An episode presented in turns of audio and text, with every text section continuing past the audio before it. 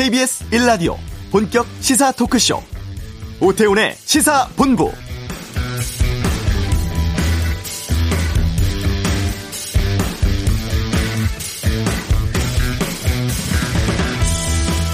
과로사 인정 기준을 넘는 주당 노동시간 71시간, 산업재해율 타 직종 평균의 4.5배, 올해만 해도 과로 사망자 14명, 택배 노동자들의 상황입니다. 코로나19 장기화로 택배 물량 폭증하고 관련 기업들은 엄청난 이익 내고 있다고 하는데 정작 택배 노동자들은 과로사 위험에 시달리고 있었습니다. 문제 제기 계속됐었고 대책들도 나온다곤 합니다만 그럼에도 현장은 변함이 없었죠. 어제 국가인권위원회가 성명 내고 택배 노동자들의 근무 환경 개선 위해서 제도적인 대안과 입법 필요하다고 밝혔습니다. 민주당 이낙연 대표 이번 주 택배 현장 방문해서 관련 법안 처리를 약속하기도 했죠. 택배 분류 문제, 낮은 배송 수수료, 표준 계약서 도입 등 바로잡아야 할 부분들이 좀 많아 보입니다. 오태훈의 시사본부 잠시 후 이슈에서 고용노동부 이재갑 장관과 함께 택배 문제 포함해서 최근의 고용, 노동계 이슈에 대해서 말씀 나눠보는 시간 갖도록 하겠습니다. 한 주간의 스포츠 소식 최동호의 관전 포인트에서 정리해드리고요. 2부 와치독이 있습니다. 독감 백신 관련 언론 보도 행태, 또 삼성 이건희 회장 사망 관련 뉴스에 대한 다양한 의견 듣겠습니다. 시사본부 금요초대석 화제 다큐멘터리 영화죠. 밥정의 임지호 자연유리 연구와 함께하겠습니다. KBS 라디오 오태훈의 시사본부 지금 시작합니다.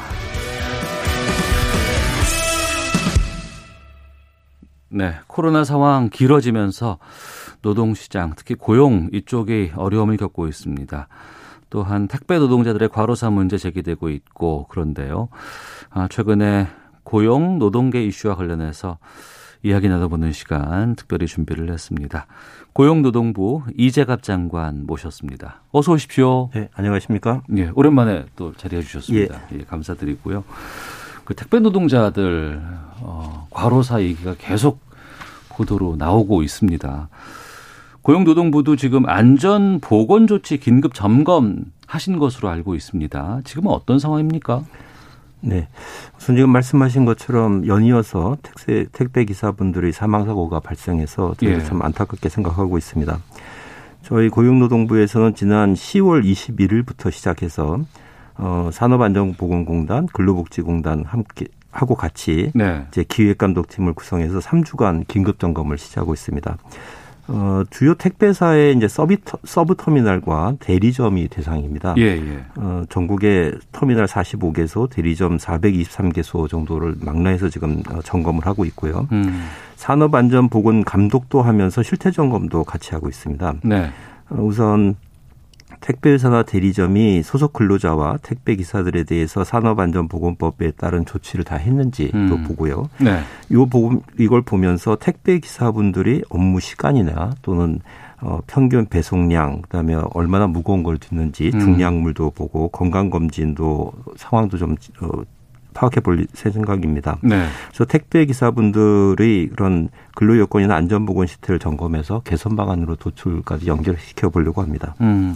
그러면 이 점검 통해서 어, 이 부분은 문제가 심각하다, 위법하다 이런 거 좀 발견되면은 어떤 조치까지 취해질 수도 있을까요? 예, 우선 이 택배사의 터미널에서 일하시는 분들은 좀 구성이 복잡합니다. 예, 예. 거기 어, 소속 근로자분들도 계시고 어. 상하차 근로자분들은 또 하청업체 근로자분들도 계시고 예. 또 택배 기사분들도 계십니다. 어. 근데 요 상하차 근로자분들 이런 분들은 이제 임금 근로자분이기 때문에 산업안전보건법이 전면 적용되고요. 예. 그에 따른 점검에 따른 이제 조치가 이루어지게 되고요. 음. 택배 기사분들의 경우는 어 이런 택배 업체에 서 일하시는 택배 기사분들은 어 특수 임금 근로자라기보다는 특수 형태 근로 종사자. 그러니까 이분들이 자영업자로 분류가 되어 예, 자영업자로 예, 이렇게 예. 분류가 되십니다. 왜냐하면 택배 운송 위탁 계약을 체결하고 어. 자율적으로 일을 하시는 분들이라 그렇습니다. 예. 그렇지만 어, 작년에 개정된 전면 개정된 산업안전보건법에서 특수 형태 근로 종사자 분들 이런 분들에 대해서도 일부 산업안전보건법이 적용되게 돼 있습니다. 예, 예, 맞습니다. 그에 따라서 어 택배사에서 지켜야 될 사항들이 있습니다. 음. 그래서 그 사항들에 대해서 작업 환경 개선과 같은 안전보건 조치를 실시했는지, 네. 산업안전보건 교육은 했는지 이런 것들은 어, 감독 대상입니다. 음. 그래서 여기에 대한 위반 사항이 발생하게 되면 거기에 따라서 사법 조치나 행정 조치도 엄정하게 실시할 예정입니다. 아 그렇군요. 이 올해만 벌써 택배 노동자가 14분이 돌아가셨어요. 노동부에서는 이 사망 사고, 이 과로사, 극단적인 선택도 나오고 있는데 원인이 어디에 있다고 진단하시나요?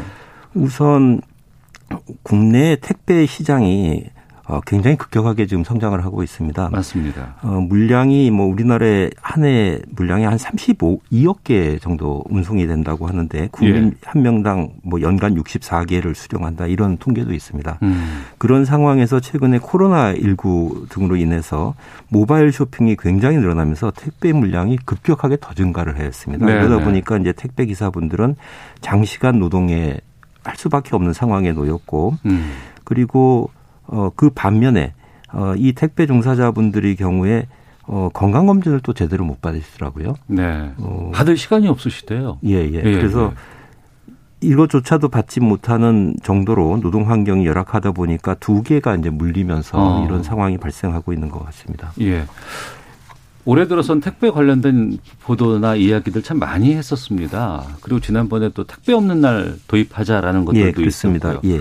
그럴 때 댓글들을 보니까 택배 하시는 분들 돈 많이 번다던데 뭐 요즘에 물량이 엄청나다던데 뭐 이런 얘기들 막 많이 달리던데 음, 예, 예. 정작 택배사들은 엄청난 이익을 보고 있다고 하는데 노동자들은 처우가 전혀 개선되지 않고 있는 것 이게 좀 문제가 아닌가 싶어요. 예, 우선 아마 어 청취자분들도 어 언론 보도에서 아시 보셨겠지만 어 택배사들이 최근에 자발적으로 이제 분류 인력을 투입한다든지 예, 예. 하는 이제 자발적인 노동 환경 개선 대책을 발표하고 있습니다. 음.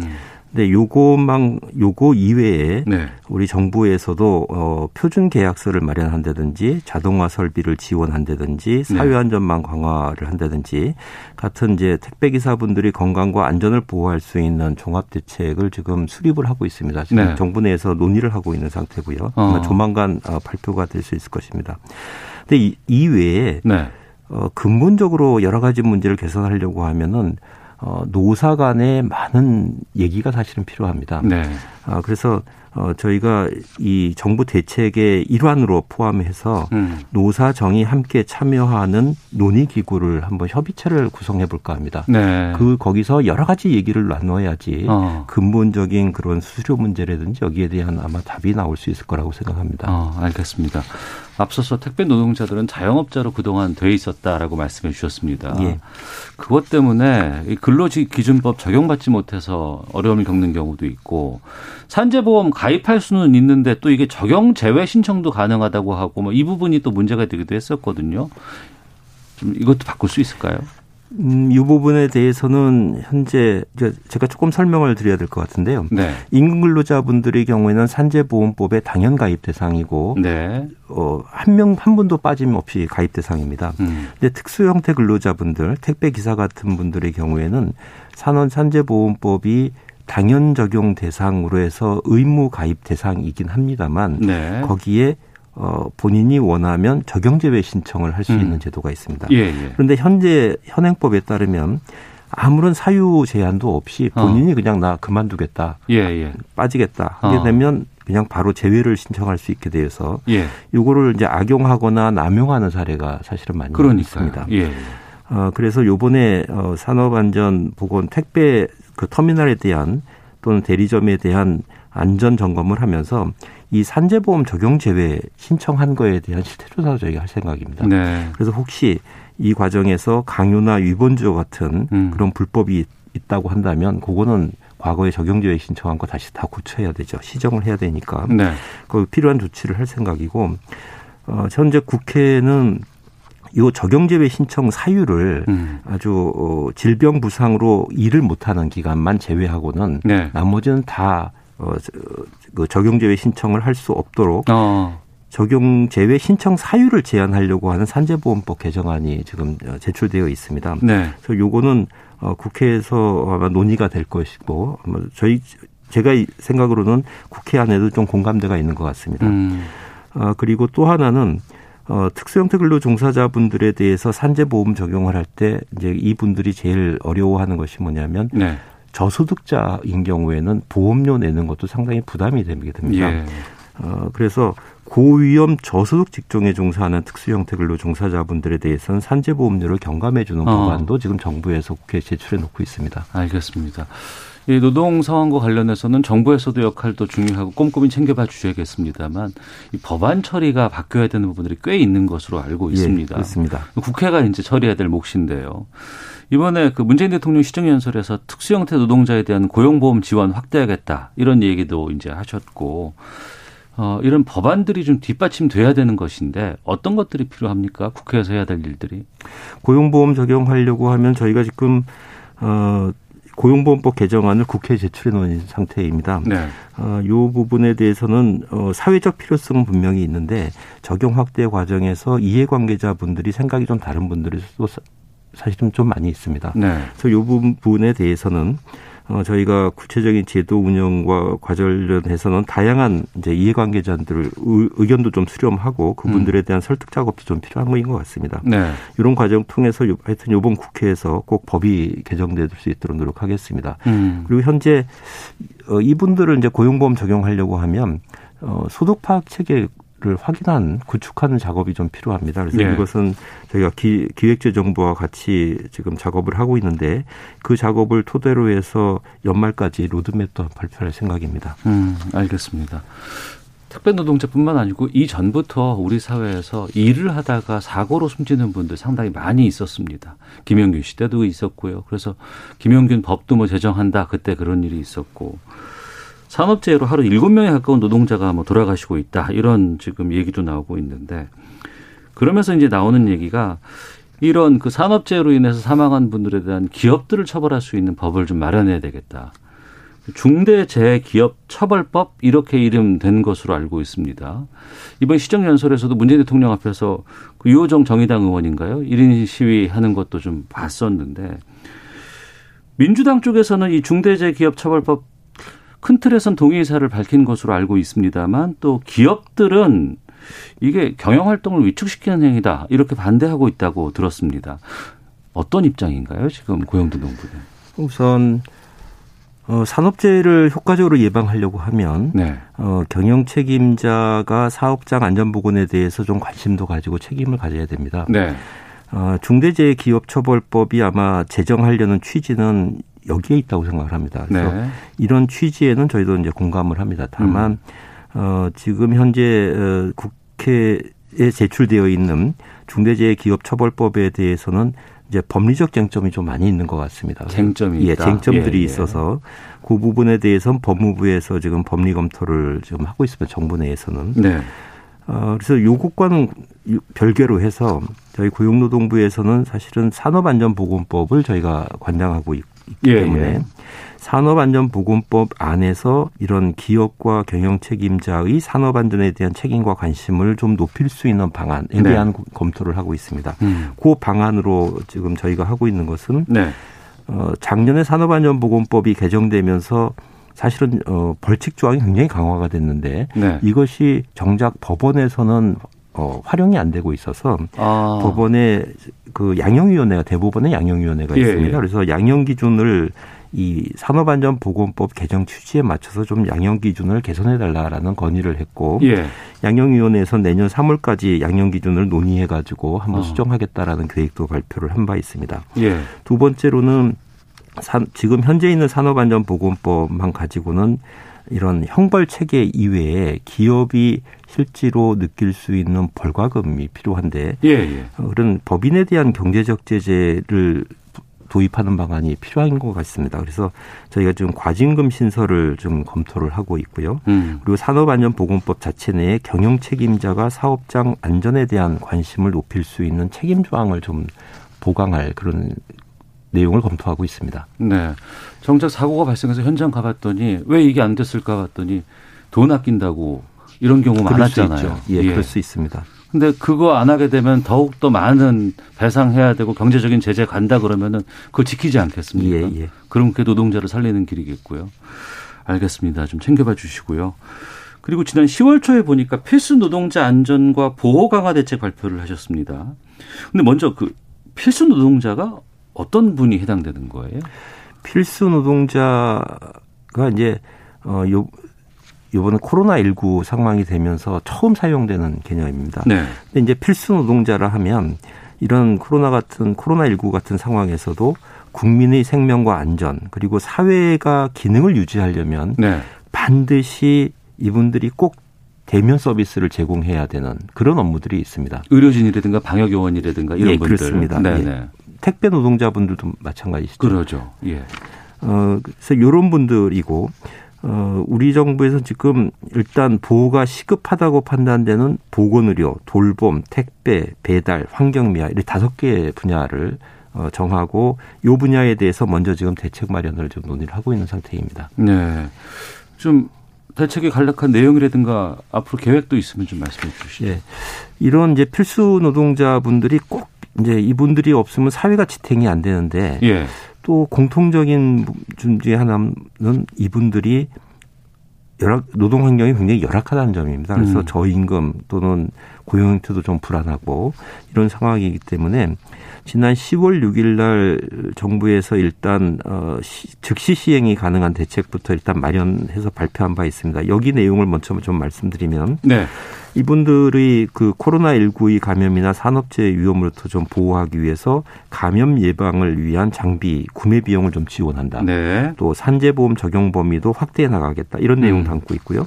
또 이분들이 어, 근로여건 관련해서 부당한 처우를 발생하지 않도록 표준 계약서도 확산해 나가고 예. 노동관계법에 대한 점거 감독도 강화하겠다. 어. 또 이분들이 이런 어, 직종에서 그 직종에서 좀 경력을 관리해 가면서 개, 발해 갈 수 있도록 예. 직종별 특화 훈련도 만들고 경력 관리 체계도 만들고 음. 고용보험도 빠짐없이 적용하겠다 예. 이런 내용이 있고요. 그리고 나서 이제 분야별로 요 각각 아까 말씀드린 보건의료, 돌봄, 택배, 배달, 환경미화 요 분야별로 보면 이분들에 대한 처우 개선 또는 음. 거기서 열악한 환경을 개선하기 위한 구조적인 개선 대책들이 필요합니다. 네. 요, 부, 요 부분과 관련해서는 지금 관계부처 TF를 발족해서 논의를 하고 있고요. 음. 이것은 대책이 마련되는 대로 저희가 발표해 나갈 생각입니다. 알겠습니다. 어, 이재갑 장관께서 취임하신 지 벌써 2년 이제 좀 넘으신 것으로 알고 있습니다. 그런데 이제 올해는 코로나19라는 정말 예상치도 못했던 상황이 맞닥뜨리고 예, 말았습니다. 예. 특히나 이제 고용 상황이 일자리 이거 참 힘들어질 수밖에 없는데 지금은 어떻습니까?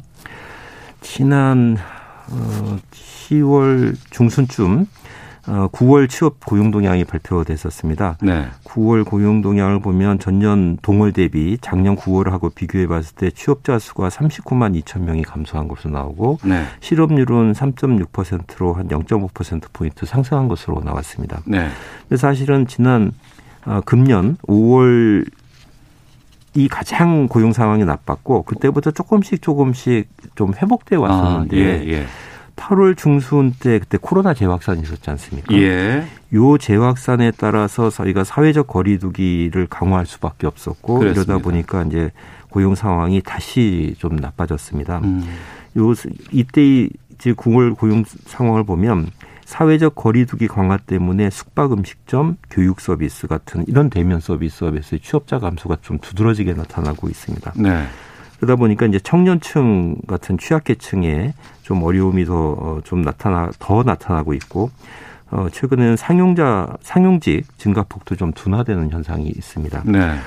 어 일단 저희 정부에서는 이제 사회적 거리두기가 1단계로 좀 완화됐지 않습니까? 어, 이런 사회적 거리두기 완화 조치로 어, 고용 제약 요인은 조금 다소 나아질 거라고 이렇게 기대는 하고 있습니다. 그렇지만 네. 코로나19 상황이 계속되고 있기 때문에 음. 고용 상황은 좀 여전히 불확실한 상황이라고 말씀드려야 될 것 같습니다. 네. 특히 우리 청년들 젊은이들 어, 일하고 싶은데 일할 데도 없고 또 신입사원 채용들도 지금 못하고 있는데 너무 많고 여기에 대한 대책들이 좀 있을까 걱정이네요. 네. 이게 이런 어, 경제 상황이 안 좋아지면 기업들이 우선 딱 대응하는 조치가 예. 어, 제일 먼저 하는 것이 신규 채용을 그렇죠. 줄이게 됩니다. 예, 예. 그러다 보니까 이제 청년들의 일자리가 많이 줄어드는 그런 현상이 나타나고 있고 또 청년들이 이런 숙박 음식점, 음, 음식점에서 많이 일을 하게 되는데 거기서 일자리도 많이 줄어들게 됩니다. 그러다 보니까 이제 청년 고용 상황이 나빠지게 됩니다.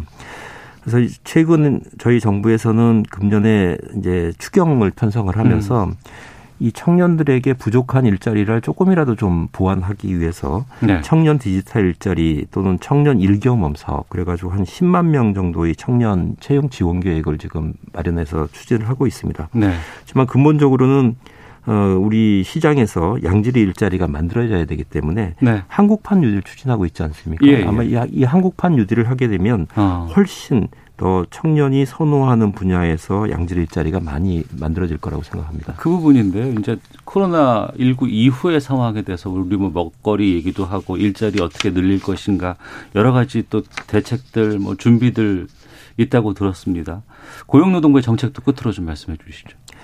우선 어, 이번 코로나19를 겪으면서 아마 고용 안전망에 대한 사회적인 공감대가 있는 것 같습니다. 그래서 네. 어, 고용보험과 국민 취업 지원 제도를 어, 확대를 해서 고용 안전망을 구축한다는 게 1번 과제이고요. 그 다음에 재택근무 같은 유연한 근무 방식 확산이 예, 예. 필요한 거인 것 같습니다.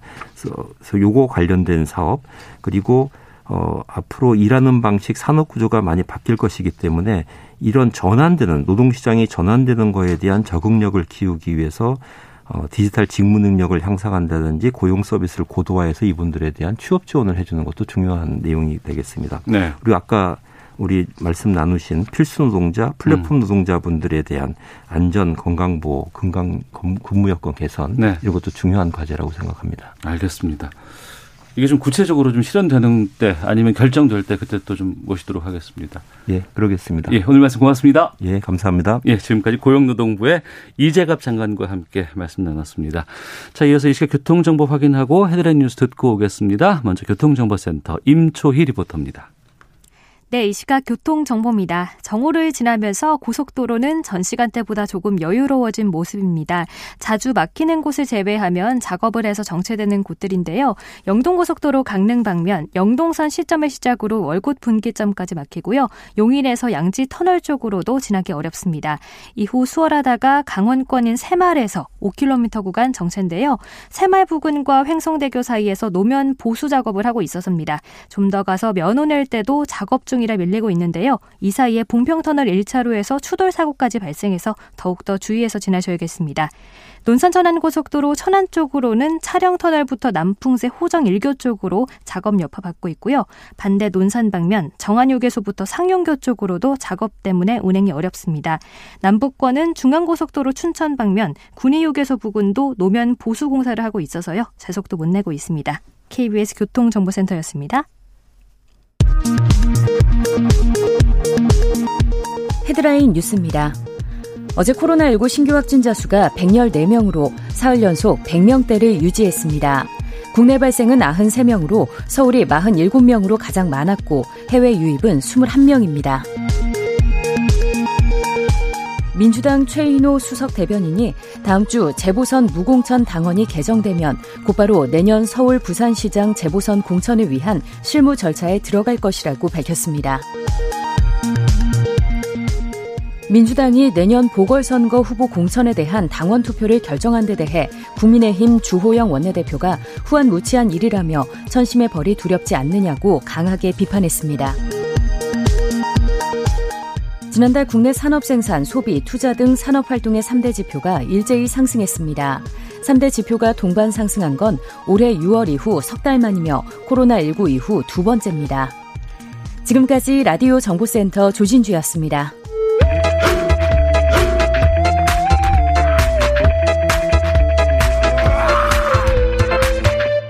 오태우래 시사 본부 네, 한 주간의 스포츠 소식 정리해 드립니다. 최동호의 관전 포인트 최동호 스포츠 평론가와 함께합니다. 어서 오십시오. 예, 안녕하세요. 예, 오늘 토트넘 경기가 있었습니다. 예, 그렇습니다. 근데 졌어요? 음, 예, 오늘 뭐 오면서 잠깐 보니까 예.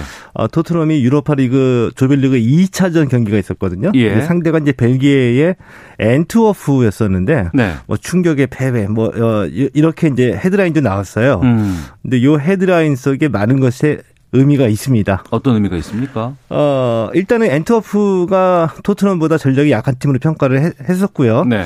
어, 무리뉴 감독, 그러니까 토트넘의 무리뉴 감독도 그렇게 판단했던 것 같습니다. 그래서. 음. 아, 쉬운 상대다? 예. 예, 예. 그래서 전반전 때, 예. 어, 주전 멤버를 가동을 안 했습니다. 아, 그럼 손흥민, 케인 뭐 이런 선수들 안, 안 나왔어요. 예, 예. 전반전에 어 0대 1로 뒤졌어요. 어. 자신감은 있었겠죠. 후반에 예. 뒤집겠다. 그래서 예. 이제 후반 시작과 함께 손흥민 선수 투입했고요. 예. 해리 케인 포함해서 모두 4명을 집어넣었는데 음. 그런데 경기를 뒤집는데 실패했습니다. 축구가 이런 경기가 종종 있어요. 이런 경기가 있는데 어떻게 보면은 오늘 경기는 제가 보기에는 경기 시작하기 전에 이미 승패가 결정이 났습니다. 왜냐하면 예. 경기 내용을 보니까 앤트워프는 준비를 상당히 많이 했어요. 어. 해리 케인과 손흥민 요 콤비를 어떻게 막을까 예. 준비 많이 했고요. 전력이 약하니까 우리는 일단 밀집 수비를 펼친다. 음. 밀집 수비고 고 승부를 가르는 counter attack을 준비하겠다. 빠른 속공. 네네. 한 세 번 정도의 패스. 이게 나왔거든요.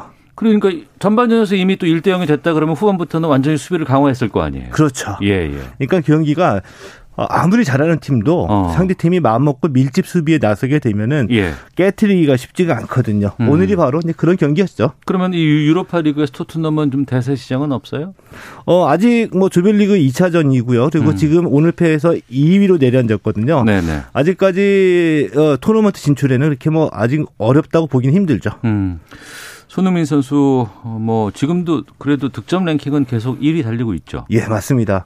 프리미어리그 득점 랭킹 1위입니다. 뭐 여러 번 얘기를 나왔 얘기가 나왔지만 예, 예. 뭐 솔직하게 우리나라 선수가 프리미어리그에서 득점 랭킹 1위. 음. 이거 뭐 상상이나 했던 일입니까? 아시아에서도 없었잖아요. 그렇죠. 근데 그만큼 이제 대단한 일인데. 예, 예. 어, 이제 보통 이제 world class라고 표현을 하잖아요. 네. 근데 손흥민은 world class가 아니다. 음. world top class다. 아. 이것을 증명해주는 수치가 하나가 있거든요. 예, 예. 이게 뭐, 뭐냐 하면은 어, WhoScored.com이라고 있습니다. 이제 그 축구 관련 매체거든요. 네. 여기서 이제 통계를 하나 냈는데 어떤 통계냐면은 어, 슈팅 대비 골 성, 성공률을 음. 어, 대비를 했거든요. 결정력이 좋다 이런 그렇죠. 뜻이겠죠. 그, 예. 그렇죠. 근데 WhoScored.com이 이제 분석한 거 보니까 손흥민 선수가 올 시즌에 모두 10경기를 치렀습니다. 네. 10경기에서 10골인데 어, 그 슈팅이 모두 14번이 있었고요. 이 중에 유 슈팅이 10개였고 음. 골이 8개입니다. 예. 그래서 그래서 이 슈팅 대비 골 성공률이 57.1%가 나왔는데 음. 상당히 높은 수치인데 이게 유럽 5대 빅리그 전체 포함해서 1위입니다. 분석을 해봤더니 다양한 부분에서 모든 게 다 1위로 지금 올라오고 있는 거네요. 예. 슈팅 대비 골 성공률, 그러니까 가장 쉽게 말씀드리면 골 결정력 유럽 5대 리그 선수 가운데 1위이기 때문에 음. world class는 맞다. 근데 네. world class 중에서도 top class다. 어. 이렇게 얘기해도 뭐 전혀 틀린 얘기가 아니죠. 예. 그래서 토트넘에서는 재계약 이미 시간 한참 남았는데도 불구하고 계속 빨리 하자 하자 하자 막 그러고 있는 거 아니에요? 예. 그 2023년 계약 기간 현재 계약 기간 만료고요. 2023년 계약 기간 만료돼도 토트넘에 있어라. 네. 5년을 제안했거든요. 어. 5년 동안 연봉 총액이 885억 원을 예, 예. 제안을 받았습니다. 손흥민 선수 응답을 안 했어요. 한번 한번 두고 보자. 예, 예. 뭐 이런 것 같아요. 간 좀 봐야죠. 그럴 예, 때는 예, 예. 알겠습니다. 자, 우리 프로야구 쪽으로 좀 가보겠습니다. 아니 지금 거의 막바지인데. 예. 2위, 뭐 3위, 4위, 뭐 아직도 오리무중이에요. 예, 일단 그 정규 시즌 우승은 NC가 확정이 됐고요. 네. 뭐 이것까지는 좋은데 어 2위부터 4위까지가 아직 아직도 결정이 나지 않았습니다. 음. 아직도라는 의미는 오늘 대부분의 팀들이 정규 시즌 마지막 경기를 치릅니다. 그럼 마지막 경기에서 2, 3, 4위가 바뀔 수도 있어요. 지금 예, 상황보다. 그렇습니다. 어. 떤 상황이냐? 2위가 KT거든요. 예. 3위는 LG. 근데 2위와 3위가 반경기 차입니다. 어. 3위 LG와 4위 키움이 또 반경기 차입니다. 그럼 누구 지고 누구 이기고 이래버리면 또 다 달라지군요. 예, 예. 그래서 이제 2위와 4위 이 키움까지의 승차가 한 경기밖에 되지 않기 때문에 네. 오늘 경기 결과에 따라서 이제 2, 3, 4위가 모두가 결정이 되는 거고요. 음. 어, 오늘 경기 마치고 순위가 결정되면 포스트 시즌 이제 일정이 나오게 되는데 네. 이 포스트 시즌은 모레 음. 5위 팀과 5위 두산과 4위 팀의 와일드 카드 전으로 포스트 시즌 막을 올리게 됩니다. 네. 2, 3, 4위 이 치열한 지금 순위 다툼이 있다 보니까 정작 NC 우승이 소홀히 달려있는 게 있는데 네. NC 우승도 이거 엄청난 거잖아요, 이게. 아, NC가 2011년에 창단했거든요. 네. 9년 만에 어, 우승을 차지한 거죠. 그런데 아, 좀, 이게 뭐 9년 만에 창단 후 9년 만에 우승이면은 이제 대단한 건데, 근데 뭐 느낌상으로 보면은 아, 좀 늦은 감이 있거든요. 음. 왜냐하면, 네. 엔치가 신생팀입니다. 2011년에 창단했는데, 네. 잘했어요. 그렇습니다. 빠르게 성장했습니다. 예, 예. 그래서 우승할 것 같다. 이런 느낌이 계속 줬거든요. 음. 때문에 이제 그런 느낌이 드는 건데, 2014년에 3위 했고요. 2015년, 16년에 2위를 차지했었죠. 음. 굉장히 빨리 성장했는데 이제 9년 만에 첫 우승을 가져갔고요. 올 시즌의 NC 우승의 키워드 네. 하나만 딱 꼽으라고 한다면 역시 홈런입니다. 네. NC는 홈런 구단이거든요. 팀 홈런이 185개로 1인데 어, 팀 홈런 꼴찌 팀이 하나거든요. 네. 하나가 79개입니다. 어. 두배 이상 많은 홈런을 치고 예, 있는 예. 거고요. 어, 홈런 30개를 넘는 타자가 나성범, 양의지, 알테오 무려 3명이나 포진해 있고요. 음. 또두 자릿수 홈런을 기록한 타자들이 무려 일곱 명입니다. 네.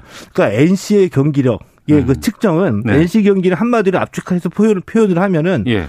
NC는 홈런이 터지면 이기고 어. 홈런이 안 터지면 진다. 어. 이 정도로 홈런으로 계속 승부를 내고 있죠. 근데 그 저 궁금한 게 한국 시리즈를 예. NC 홈구장에서는 안 치른다는 게 무슨 뜻이에요? 아, NC 팬들로서는 참 아쉽게 됐어요. 어, 뭐 누구나 다 자기가 응원하는 팀 우승하는 모습 보고 싶고 우승을 즐기고 싶거든요. 네. 홈구장이 어디 즐기잖아요. 네네. 세리머니도 있고. 어. 근데 NC, NC 팬들은 이제 그런 즐거움을 올 시즌에 못 누리게 되는데 왜냐하면은 어, 코로나19 때문에 올 시즌 개막이 늦었죠. 그렇습니다. 예. 그래서 한국 시리즈가 11월 어, 17일 예. 한국 시리즈가 이제 11월 17일 일서부터 이제 개막을 하게 되거든요. 11월 셋째 주니까 그때는 좀 춥겠다. 춥죠. 예, 예 때문에 예. 어, 이 와일드카드, 와일드카드전과 준플레이오프는 이제 홈구장 원정 경기로 왔다 갔다 하고, 예. 플레이오프서부터 한국 시리즈까지 모든 경기는 고척 돔에서 치르게 됩니다. 실내구장에서? 예. 예, 예. 그러니까 NC 팬들은 창원에서 어, 서울까지 고척 아. 동구장까지 와, 원정 응원을 와야지 되는 예, 예. 조금 불편함을 갖게 됐죠. 음. 코로나19 때문에 이게 여파가 여기에도 좀 영향을 좀 미치는 거 아닌가 싶은 생각이 들기도 하고요. 그래도 뭐 경기를 볼 수 있다는 것만으로도 얼마나 대단한 거 아니겠습니까? 대단한 거죠. 포스트 코로나... 시즌 못 예. 보는 그 팬들도 많아요. 자, 그리고 여자 배구 소식 좀 살펴보겠습니다. 여자 배구 지금 상당히 인기가 높아서 세 경기 연속 매진이라고요? 아, 예, 그렇습니다. 이 프로리그와 현재는 무관중 경기거든요. 네. 내일서부터 이제 관중 입장을 허용을 합니다. 아, 아직까지는 관중 입장 허용 안 했었어요? 예, 그렇죠. 어. 그런데 이제 내일은 내일서부터 관중 입장 허용인데 네. 좌석 수 대비 이제 30% 정도 이제 허용을 하거든요. 네. 내일 그 흥국생명하고 한국도로공사전 입장 티켓 네. 온라인으로 판매를 하는데 발매 4분 만에 완전 매진됐습니다. 4분 만에? 예. 이거 광클릭이라고 우리가 보통 표현을 하죠. 예, 예. 또 모레 GS 칼텍스하고 KGC 인삼공사전 티켓 8분 만에 매진됐고요. 예. 11월 3일에 열리는 현대건설 흥국생명 티켓도 완전 매진됐거든요. 지금 상황이 그 좌석수 대비 몇 퍼센트만 좀 제한하고 지금 이게 지금 아직 있는 거죠? 예, 있, 습니다 어. 그리고 앞서 말씀드린 프로야구 같은 경우에는 지금도 30%인데 네. 포스트 시즌에는 이제 50%까지 이제 추진을 어, 추진하고 있고요. 야구는 네. 예, 그 이제 뭐 여자 배구 같은 경우에 물론 이제 좌석수 대비 30%니까 음. 숫자가 적어지지나 적어지잖아요. 네네. 네. 자, 그러니까 이렇게 예, 이 매진되는 게 아니냐 이렇게 볼 수도 있겠는데 음. 현재의 인기를 감안해 보면 네. 어, 100% 관중을 관중 입장을 허용하더라도 음. 완전 매진되는 경기가 속출할 거라고. 네, 그 정도의 인기를 누리고 있, 기 때문에 네. 여자 배구에서는 인기의 측정, 이 그 티켓 구입 전쟁이 음. 벌어지고 있는 거죠. 네, 지금 흥국생명이 1위고 김현경 선수 지금 어떻습니까? 어, 1인 값을 해내고 있습니다. 그 1차전에서 25득점, 2차전에서 21득점을 올리면서 흥국생명의 2연승을 이끌고 있거든요. 예. 아, 근데 반작용도 나오고 있어요. 어. 반작용이 뭐냐. 워낙 김연경이 합류해서 흥국생명이 우승할 거다 이러니까 예. 흥국생명을 GS 칼텍스나 현대건설이 한번 이기는 모습 한번 보고 싶다. 아, 약자 응원하는 게 예. 있어요. 예, 예, 이런 파란을 한번 보고 싶다. 이런 점 반작용이 어. 있고요. 예. 어, 실제로 뭐 KGC 인삼공사도 그렇고 GS GS 칼텍스도 그렇고 음. 흥국생명하고 경기할 때 1세트를 한 세트씩 갖고 왔거든요. 그럼 재밌어지죠. 국가 여자 대구가 더 재밌어집니다. 알겠습니다. 최동호 평론가 함께했습니다. 고맙습니다. 예, 고맙습니다. 잠시 후 2부 와치독 있습니다. 독감 백신 논란에 대한 언론 보도 문제점 짚어보겠습니다. 초대석 어, 방랑식객 임지호 자연유리 연구가 함께하겠습니다. 2부에서 뵙겠습니다. 야, 아 왜? 점심시간에 뭐하냐? 자야지. 야, 그러지 말고 이거 한번 들어봐. 아 뭔데? 지금 당장 라디오를 켜봐. 나른한 오후 깨울 시사 토크쇼. 모두가 즐길 수 있고 함께하는 시간. 유쾌하고도 신나는 시사 토크쇼. 오태훈의 시사본부.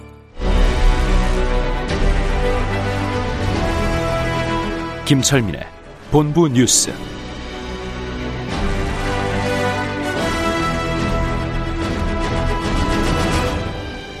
네, KBS 제1라디오 오태훈의 시사본부 2부 시작하겠습니다. 이 시각 중요한 뉴스들 분석해드립니다. 본부 뉴스, 뉴스의 핵심을 짚어주는 KBS 보도본부의 아이언민, 김철민 해설위원과 함께합니다. 어서 오십시오. 네, 안녕하세요. 예. 오늘도 중요한 뉴스들만 모아서 왔습니다. 예.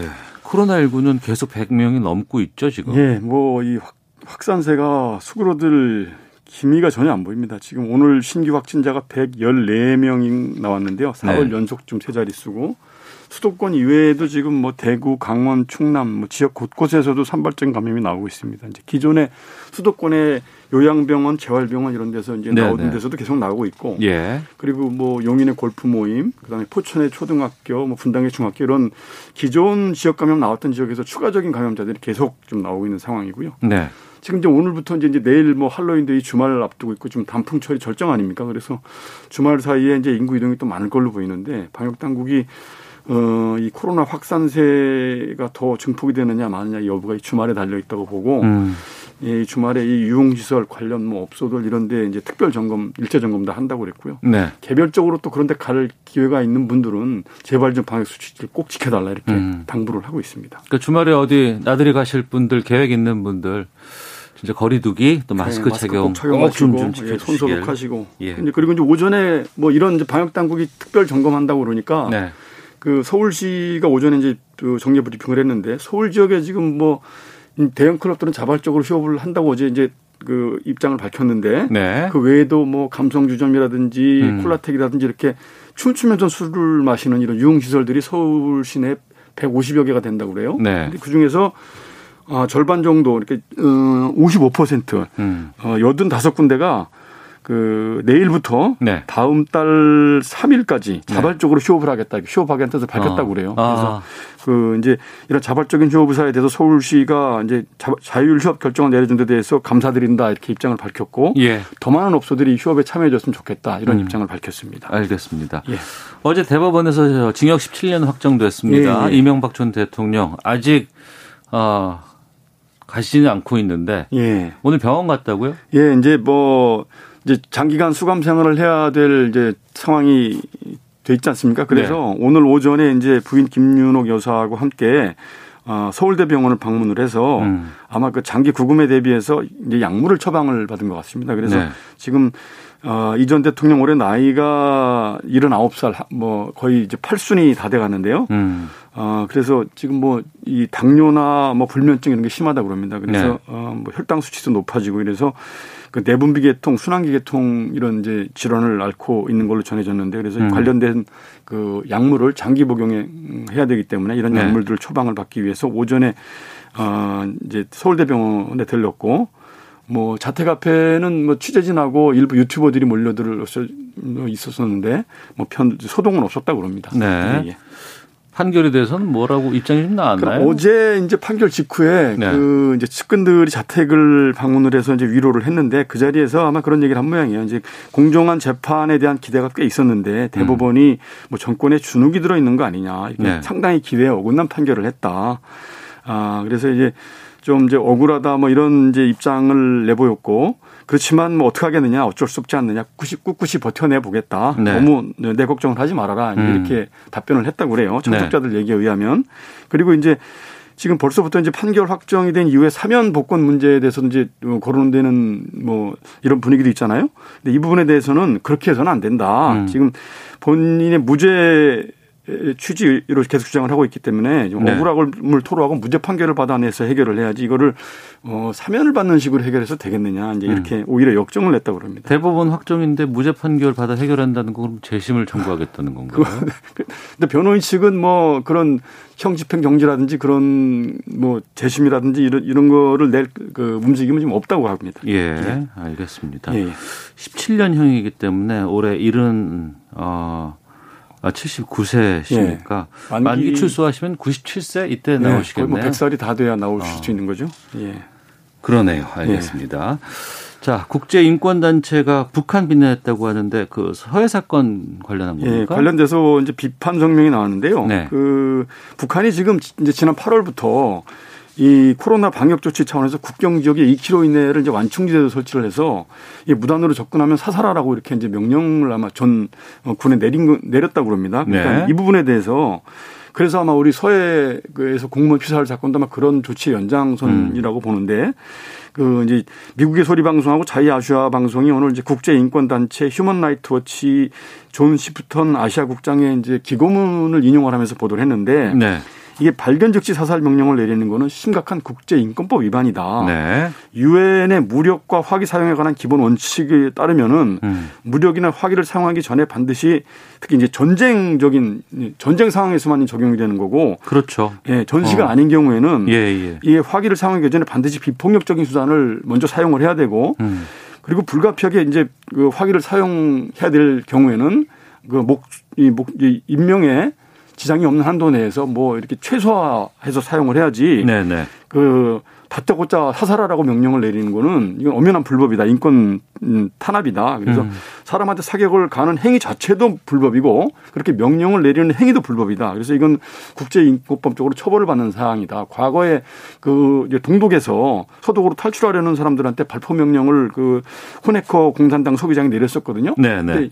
이 이것 때문에 나중에 이제 통일된 이후에 살인죄로 기소가 됐어요. 그래서 아, 그래요. 예, 김정은 위원장도 나중에 이렇게 동일한 범죄로 처벌을 받지 않 으려면 음. 이런 부당한 명령이 철회돼야 된다. 이제 이렇게 어, 비판 성명을 발표를 했습니다. 그럼 이 성명에 대해서 북한이 반응을 했습니까? 예, 오늘 뭐 관련돼서 이제 그동안 뭐 어, 아무런 반응이 없었는데 오늘 조선중앙통신을 통해서 입장을 밝혔습니다. 그래서 네. 그 서해 공무원 피격 사건의 우선적인 책임은 남측에 있다. 음. 그러니까 지금 이, 이 코로나로 인해서 어느 때보다 긴장된 시기에 예민한 지역에서 어, 우리 주민을 제대로 관리하고 통제하지 못한 우리 남측에 우선적으로 책임이 있는 것이지. 네. 어, 뜻하지 않은 사고로 이 해상 수역에서 자위권을 발동한 그 북측에 어, 책임을 전가해서는 안 된다. 음. 그리고 일부 보수 세력들이 뭐 인권 문제를 운운하면서 이 국제적으로 이 문제를 삼는 거는 어, 반북 모략에 해당한다. 네. 그동안 이런 여러 가지 험담에 대해서 최대의 인내로 자제해 왔는데 더 이상 반북 모략을 용납할 수가 없다. 이런 이제 그 어, 보도를 내보냈습니다. 네, 그럼 여기에 대해서 우리 정부도 좀 입장이 나왔습니까? 네, 그래서 지금 이제 그 조선중앙통신 보도 말미에 지금 서해 해상 수역에서 사망자 시신을 찾아서 가족한테 돌려보내기 위해서 최선의 노력을 다하고 있고 네. 계속 또 노력하겠다 이제 이런 보도를 내보냈거든요. 아, 북한 쪽에서. 예, 그래서 예. 이 부분에 대해서 정부가 음. 북한의 사실 규명과 해결을 위한 노력이 조속히 이루어지길 바란다. 네. 이를 위해서는 지금 지난 6월 이후에 지금 그 대북 전단 살포를 이유로 남북 간의 그 군통신선이 일방적으로 차단돼 있는 상태인데 네. 이 군통신선을 연결하는 문제를 우선적으로 좀 해결을 해라 이렇게 촉구를 음. 했습니다. 알겠습니다. 예. 자 오늘 본부 뉴스는 여기까지 듣도록 하겠습니다. KBS 보도본부의 김철민 해설위원과 함께했습니다. 자 오늘 뉴스 고맙습니다. 네 고맙습니다.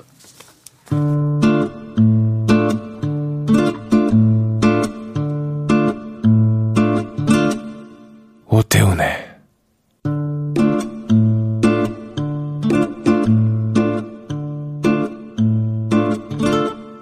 시사본부.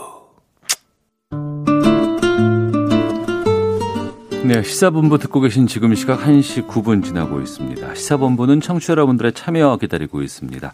샵 9730으로 의견 보내주시고요. 짧은 문자 50원, 긴 문자 100원, 어플리케이션 콩은 무료로 이용하실 수 있습니다. 팟캐스트와 콩 KBS 홈페이지를 통해서 시사본부 어, 다시 들으실 수 있고요. 유튜브에서 일라디오 시사본부 이렇게 검색하시면 영상으로도 방송 모습 확인하실 수 있습니다. 오늘 금요일입니다. 한 주간의 언론 보도 분석하고 비평하는 시간 와치독 감시견 이 코너가 있습니다. 알파고 신하 씨 외신 기자 나오셨습니다. 어서 오세요. 네, 안녕하십니까? 예. 정상근 전 미디어오늘 기자도 자리하셨습니다. 안녕하십니까? 안녕하십니까?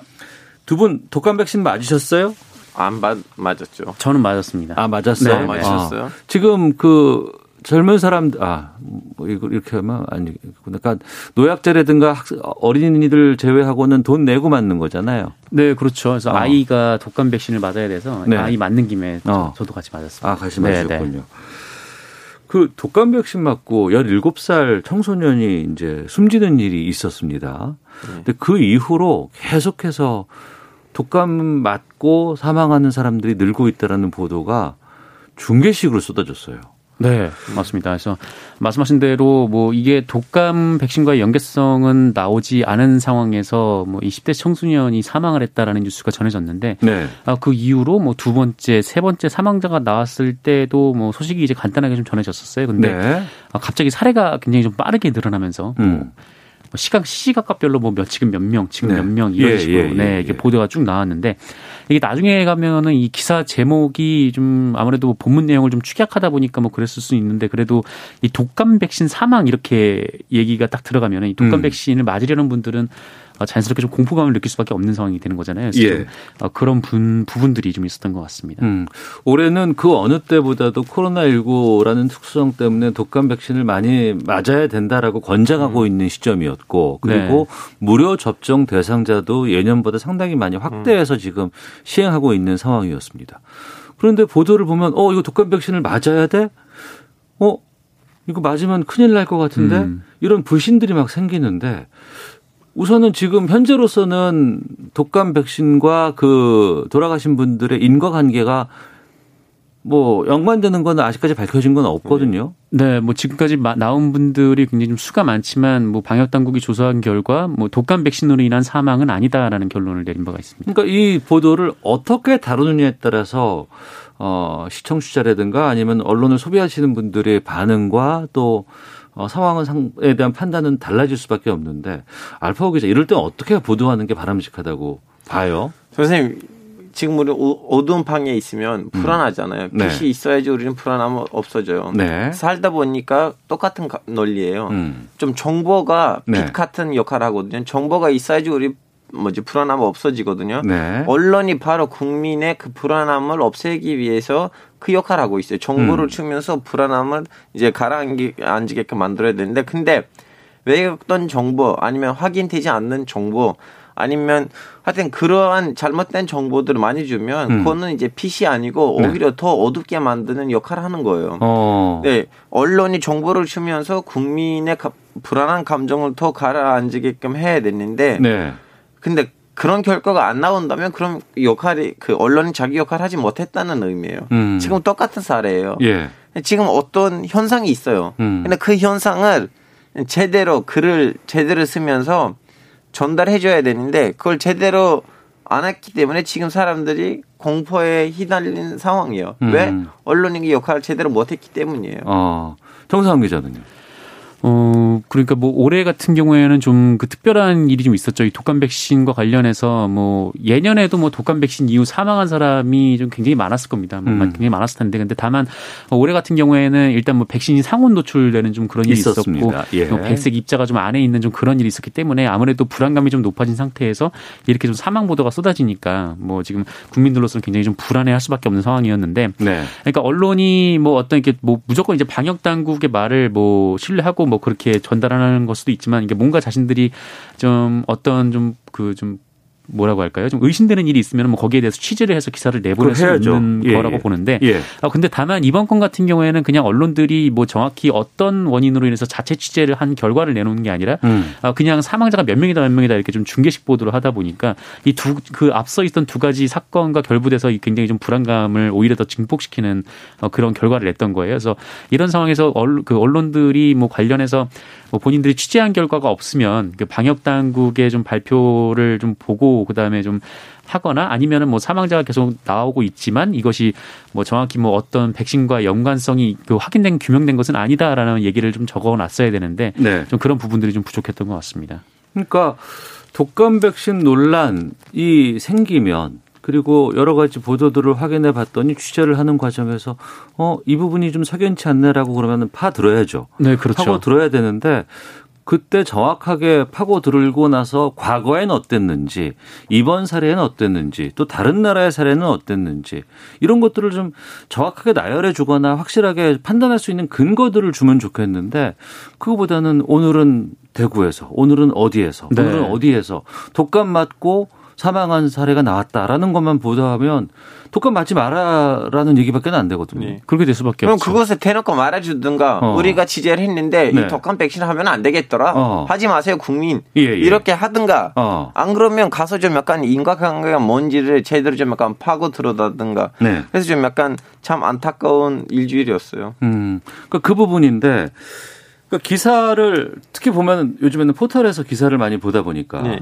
축약해서 이제 제목을 제목만 보이잖아요. 네네. 네. 사진도 안 보여요. 제목만 보여요. 그럼 그 중에서 하나 어 이거 뭐지? 딱 누르게 되면 그 호기심에서 보게 되는데 그러다 보니까 자극적인 제목 뿐만 아니라 정확한 표현이나 용어 없이 뭐는 뭐다, 뭐 뭐, 네네. 뒤에 물음표만 주고 이렇게 오니까 더욱더 혼란이 좀 아, 발생할 수밖에 없는 것 같은데 좀 예를 들어서 말씀해 주시면 어떤 것들이 좀 있을까요? 뭐 이런 보도였죠. 그러니까 이 제목만 쭉 나열해서 봤을 때 뭐 오늘 몇 명 추가라든지 아. 아까 좀 제가 말씀드렸던 이제 독감 백신 사망 뭐 몇명 음. 뭐 이렇게라든지 어 그러니까 지금 이게 뭐 어떤 인과관계인지 언론사들도 모르고 있는 와중에 계속해서 어, 몇 명의 숫자가 늘어났다라는 것만 지금 얘기를 하고 있는 거죠. 뭐 질병관리본부에서 뭐 관련된 사례를 다 접수를 했을 때 그 부분만 그냥 취재를 해서 좀 내보낸 상태이고 또 이제 제목 안에 오늘 몇 명 여기 아직 뭐 독감 백신과의 인과관계는 없어 뭐 이런 식으로라도 써야 되는데 이제 그런 거 없이 그냥 뭐 오늘은 몇 명 추가 뭐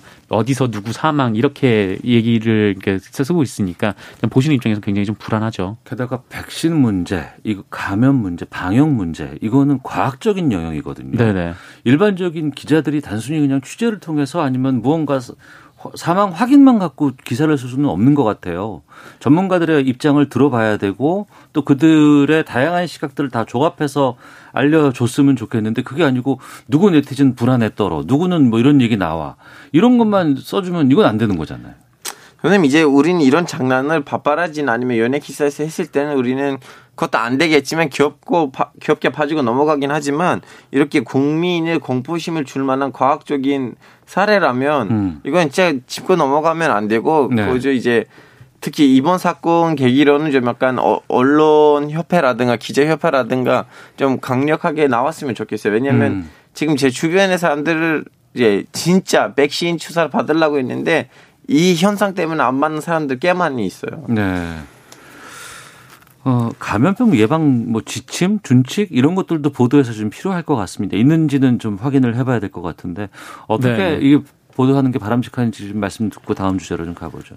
네, 뭐 저는 뭐 이번 기사 같은 경우에도 한국 언론이 좀 고질적으로 안고 있는 문제 두 가지가 한꺼번에 좀 노정된 사례라고 보는데 일단 네. 첫 번째는 좀 뭐랄까요, 하여튼 기자들의 전문성이 항상 우리가 음. 이 여기서 얘기를 할 때 제기가 됐었는데 뭐 거기 하여튼 우리나라는 이게 출입처를 몇 년마다 그냥 순환하는 좀 구조다 보니까 어떤 부분에 전문가들이 양성될 수 없는 좀 그런 구조이고 아, 그러다 보니까 이 사태가 어떤 사태인지 정확히 인식도 안 된 상태에서 아, 그냥 경마식으로 그러니까 그 몇명 몇 명 이렇게만 보도할 음. 수밖에 없는 그런 현실 이 첫 번째였던 거고 이 두 번째는 온라인에서 기사를 소비를 하는데 여전히 생산자 입장에서는 뭐라고 할까요? 좀 거기에 적응하지 못한다라는 데 있는 거죠. 그러니까 이 신문 지면을 쫙 펼쳐보면은 뭐 한쪽에서는 뭐 독감 백신으로 인해서 그 아, 독감 백신 이후에 뭐 상한 분들이 몇 명이다라고 하면은 그 옆에 기사로 뭐 하지만 뭐 전문가들은 뭐 단정하게 아직 일러 뭐 이런 식의 기사가 배치가 되긴 하는데 어, 그런데 온라인에서 기사를 보는 입장에서는 그거를 한 건 한 건 이렇게 소비를 하다 보니까 네네. 어, 지금 이제 우리나라 언론들이 막그 그 digital first를 하겠다라고 선언하는데 바로 이 부분이니까 하나의 어. 꼭지에서 종합적으로 판단할 수 있도록 정보를 제공하는 부분을 좀 신경을 써야 될 것 같다는 생각이 좀 듭니다. 그 지면 편집에 의해서 기사를 생산할 수도 있고 배치를 할 수 있는데 이게 포털로 옮겨지면 그게 다 무너지는 거 아니에요? 그렇죠. 그러니까 어. 뭐 신문을 보면은 뭐 이것도 있고 저것도 있지만 그냥 온라인으로 보면 그거 하나인 거니까. 음. 네. 그리고 그좀 대 언론사들 큰 언론사들. 이제 네. 그 언론사들에서는 사실은 과학 전문 기자들이 있긴 있어요. 예. 제일 대표적인 사례는 연합인데, 음. 작은 언론사들이 뭐 이런 현상이 나올 때는 이렇게 클릭 경쟁에 들어가지 말고 이렇게 큰 언론사들이 기사를 어떻게 다루는지 좀 보고 음. 거기서 이제 먼저 본인이 깨닫고 이해하고 다음에는 이제 좀 2차적인 기사를 썼으면 좋겠어요. 알겠습니다. 자, 한 주간의 미디어 비평 와치독 함께하고 있는데요. 지난 24일 어, 이건희 삼성전자 회장의 어, 별세 그리고 이후에 연결식이 28일 날 있었습니다. 언론 보도들 참 많이 나왔고 네네. 특징적인 것들도 좀 많이 볼 수 있었습니다. 하나 둘씩 좀 짚어볼까 하는데 공과 뭐 다 있다고 다른 언론들도 있고 또좀 어, 이렇게 보도가 나오네라는 좀 특이한 언론들 보도들도 꽤 있었습니다. 음. 정상 기자 좀 어땠어요? 뭐 대부분의 언론들이 뭐 고인이 좀 역사적 인물로 평가받을 수 있다 보니까 뭐 많은 시간을 할애해서 이 고인의 부흥 소식을 전했는데 네. 근데 이번 같은 경우에는 좀 뭐랄까요 하여튼 지상파 같은 경우에는 공과가 어느 정도 좀 균형 있게 다뤄졌던 음. 것 같아요 네. 방송 시간이 있다 보니까 근데 아, 다만 그 일부 신명 신문 지면을 좀 보면은 이거 뭐 좋은 평가를 넘어서 그냥 미화 수준으로 좀 그렇게 가는 경우들이 있고 또 의미 없는 보도들이 또 굉장히 많았는데 좀 이를테면은 뭐 일본 네티즌의 반응을 전한다던가 어. 어 그리고 어 그리고 뭐 라면 단팥빵을 즐겨 먹었다라면서 이건희 회장이 이제 소박하다라는 음. 평가를 내린다던가 네. 뭐 이거는 뭐 실제로 이제 나왔던 기사였는데 어, 그러니까 뭐 아시다시피 이건희 회장이 뭐 슈퍼카 수집 매니아였잖아요. 예, 뭐 그게 뭐 잘못됐다라는 건 아니고 그냥 음. 라면과 빵을 먹었다고 해서 그것이 뭐 이 사람이 소박하다 뭐 이렇게 평가할 수는 없는 노릇이고. 예. 어 그리고 뭐 이재용 삼성전자 부회장이 뭐 그 국산차를 몰고 왔다라면서 뭐 음. 뭐 의외로 소박하다 뭐 이런 평가를 내린다던가. 네. 뭐 아주 경제 기사였는데 어 이런 형태 기사들이 좀 과도한 미화 혹은 좀 격가지 보도라고 할 수 있을 것 같습니다. 음. 우리 사회가 상중에는 좀 고인에 대한 여러 가지 평가 기사를 쓰는 걸 좀 조심스러워하는 부분이 있어요. 우리 사회가 그리고 이제 상이 지나고 나서 그런 얘기 해야지 뭐 이런 부분들도 좀 있긴 합니다. 네. 근데 또 이제 여러 가지 공과 가가 존재하는 인물에 대해서 뭐 이런 거 있잖아요. 무슨 뭐 모모의 아버지, 모모의 뭐 입지전적인 거인 뭐 이런 식으로 좀 묘사하는 것 자서전에나 쓸 나올 만한 이런 좀 표현들 이건 외신들을 외신에서 지나치게 거의 이제 국내 인물이라면 예를 영국 언론인데 영국 안에 있는 사람이라면 음. 어좀 거기다 가끔씩 그런 형태들이 보여요. 근데 외국인이라면 그러면 그냥 대놓고 너무나 생정 뭐라 냉정하게 표현을 해. 예를 들면 저는 이번 계기로 이제 삼성 이제 전 회장님의 이제 기사가 어떻게 나온지 좀 봤는데 예. 제일 많이 쓰이는 단어가 티탄이었어요. 응? 티탄. 티탄? 네, 티탄 뭐냐면 뭐 신 같은 인간? 그러니까 네. 약간 부정적으로도 받아들일 수 있고 긍정적으로 받아들일 수 있는 딱 어. 중립적인 어. 단어인데 네네. 어, 떻게 쓰이냐에 따라 다르긴 한데 저는 아, 좀 단어를 잘 찾았다는 생각을 들었어요. 그 티탄이라는 그 용어는 저 사람은 그 일반적으로 그냥 그, 어, 되는 사람이 아니고 네, 대단한 사람인데 대단한 사람인데 좋은 뜻도 나쁜 뜻도 예. 양쪽으로 다 쓰일 예, 수 있는 예, 맞아요. 아, 예, 예, 예, 예. 그래서 어. 저는 아 이분들 진짜 많은 고민을 해서 이 단어를 선택했다는 생각이 들었어요. 음. 아 그랬군요. 그리고 또 이제 아무래도 어 갑자기 쓰러지고 나서 한 6년여 동안 그 네. 투병 생활을 네, 했던 네. 거 아니에요. 그 사이에 여러 가지 삼성과 관련된 다양한 일들이, 있었어요. 일들이 있었어요. 그리고 그랬죠. 또 그, 어, 삼성으로 인해서 피해를 봤던 분들 또 여러 가지 뭐 경영권 승계 의혹이라든가 이런 부분들에 대한 것들도 또 제대로 다루지 않은 경우가 참 많았다 생각이 좀 들거든요. 뭐 그동안 이제 그 삼성 백혈병 피해자 모임이 반올림에서 가장 힘들어했던 부분이 뭐 계속해서 뭐 얘기를 해도 뭐 언론이 잘 받아 그, 그 들어주지 않는다라는 데 좀 초점이 맞춰져 있었거든요. 그래서 음. 특히 우리나라 언론이 좀 삼성에 관대한 그런 모습을 좀 많이 보여왔는데, 그러니까 어떤 뭐 불법 행위가 드러나서 뭐 그때는 뭐 비판을 하더라도 이후에 재판이 진행되는 과정에서 보면은 뭐 어, 삼성, 그러니까 정확히 말씀드리면 이제 이건희 회장이 뭐 무너지면 삼성이 무너지고 또 대한민국 경제가 무너진다라는 식의 이제 보도들이 좀 이어간 적이 있었고 하여튼 뭐 그렇습니다. 근데 최근에까지 좀 이번에 그 여러 이제 부고 기사를 보던 와중에 좀 그 좀 놀랐던 부분이 하나가 있는데, 음. 그러니까 이 공과를 좀 다루면서 이건희 회장이 그 둘러싸고 있었던 그 여러 가지 좀 불법 의혹들, 네. 어 그리고 뭐 삼성전자 뭐그 노동자 노동자 같은 뭐 그런 그 노동 탄압과 관련된 부분들 뭐 이런 부분들을 언급하면서 음. 한국일보가 이거를 좀 뭉뚱그려서 실현을 이란 표현을 썼거든요. 실현? 네. 네. 그러니까 이건희 회장도 실현이 있었다라고 음. 하면서 이런 불법 행위들을 나열을 했는데 근데 사실 이제 실현이라는 표현은 뭐 내가 이제 정도를 가고 있는데 뭔가 외부적 요인에 의해서 좀 어려움을 겪는 그러네요. 맞습니다. 네, 그런 예, 상황 예, 그런 예. 상황에서 쓰는 단어이긴 한데 어. 이 상황에서 좀 적절한가 뭐 이런 좀 인식이 우리나라가 좀 삼성 우리나라 언론이 삼성을 바라보는 좀 대표적인 인식이 아닌가라는 생각이 좀 듭니다. 네. 외국에서 재벌이라는 단어를 쓰잖아요. 네, 이제 우리, 옥스퍼드 사전원다가 들어갔어요. 네, 그만큼 이제 우리는 그 대한민국의 재벌이라는 위치가 특수하다는 건데 네. 어, 외신에서 정확히 이번에 그 아까 티탄이라는 단어도 썼다고 하는데 이 부고 기사 관련된 기사뿐만 아니라 삼성에 대해서 좀 우리 기사와는 좀 다르죠. 예, 예, 달랐습니다. 저는 진짜 그 이번 계기를 최다 많이 알아봤는데 에, 이제 이건희 회장의 별세를 통해서 이제 다루는 기사들 뭐냐면 주로 재벌이 한국 경제에 있어서 어떤 역할을 갖고 있는지 이건 너무 음. 냉정하게 모든 기사 끝에다가 한 탈락 두 탈락 정도 추가가 됐고요. 어, 그러다 보니까 두 번째 제일 많이 언급된 거 뭐냐 상속세예요. 상속세. 음. 외신이 이 상속세를 많이 다뤘어요. 왜냐하면 네. 지금 대한민국 50%잖아요. 그건 음. 전 세계 제일 재고진 대한민국이에요. 이제 이제 영국은 40%인데도 유럽에서도 좀 약간 많은 소리가 나오는데 이제 거기에 대해서 얘기가 많이 나오고 그리고 일단 같은 나라 위주로 말하면 뭐 가디안하고 이제 BBC 예, 가디언에 있는 기사들을 보면 이제 방금 전에 선배님 말씀하셨던 것처럼 좀 약간 뇌물 의혹들에 음. 대해서 길게 나열을 서는 반면에 네. BBC에서는 가족 관계 네. 이제 그동안 아버지로부터 어떻게 그 삼성을 받, 받아서 자기 아이들이란 어떻게 어떻게 분배를 해서 아이들이 갖고 있는 이제 재산이라든가 이렇게 좀 약간 가족적인 배경을 쓰는 반면에는 음. 가디언에서는 좀 약간 뇌물 의혹들을 더 많이 이렇게 가디언 예 네네네 어. 예, 이런 식으로 다 많이 썼어요 예예 예. 어. 어. 우리가 국내 언론에서 보지 보기 드물했던 것들이 음. 외신 언론에서 좀 길게 나왔죠. 음. 자, 어떤 그런 특히 이제 경제지 쪽에서 약간 좀 미화되는 부분들이 상당히 많았고. 네네. 이건 아무래도 좀 독자 입장에서 본다 그러면은 야 이거 광고 때문에 너무 좀 심한 거 아니야? 뭐 이런 생각이 좀 들 때도 좀 많이 있었거든요. 뭐 아무래도 뭐 삼성이 우리나라에서 최대 광고주 중 하나이긴 하니까 음. 뭐 아, 뭐 광고 때문에 뭐 그런 기사를 썼는지 뭐 제가 단언할 수는 없습니다만, 네. 근데 아무래도 삼성에 관련해서는 그 굉장히 좀 우호적인 그런 분위기가 많죠. 근데 지금 이제 고인의 죽음으로 인해서 아까 상속세 얘기가 잠깐 나오긴 했지만 이 상속세 얘기를 하면서 뭐 우리나라에 좀 상속세가 좀 굉장히 많다. 과하다. 네, 깎아줘야 과하다. 된다. 뭐 네, 이런 얘기를 참 네, 많이 나오더라고요. 했었죠.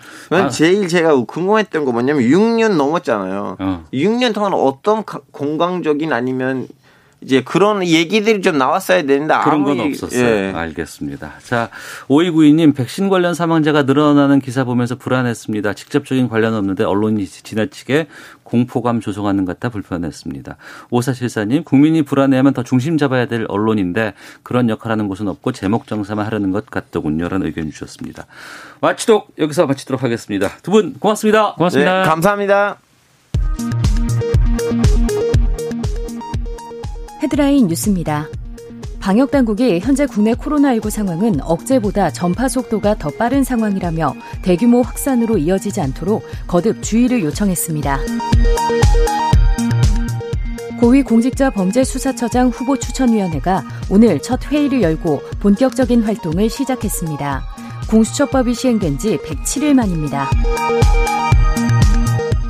민주당 이낙연 대표는 오늘 5.18 민주묘지를 참배한 지 6일 만에 다시 광주를 찾아 지역균형 뉴딜 발전에 힘을 실었습니다. 국민의힘 주호영 원내대표는 공시지가를 시세의 90%까지 올리겠다는 여당 방침을 꼼수 증세라고 비판하면서 공, 공시지가가 재산세뿐 아니라 건강보험료와 노인기초연금 등 60여 개 항목의 기준이 된다며 공시지가 인상은 사실상 국회 동의 없이 증세하는 결과를 가져올 것이라고 지적했습니다. 지금까지 라디오 정보센터 조진주였습니다. 이어서 기상청의 강혜종 씨입니다. 네, 먼저 미세먼지 정보입니다. 오늘 대부분 지역의 미세먼지 농도 보통 내지 좋음 단계인데 현재 충북 세종의 나쁨 단계를 보이고 있습니다. 내일은 대기가 비교적 깨끗하겠습니다. 오늘 전국이 맑겠고 동해안 쪽은 오후까지 흐린 가운데 동해안에 빗방울이 조금 떨어질 수 있겠습니다.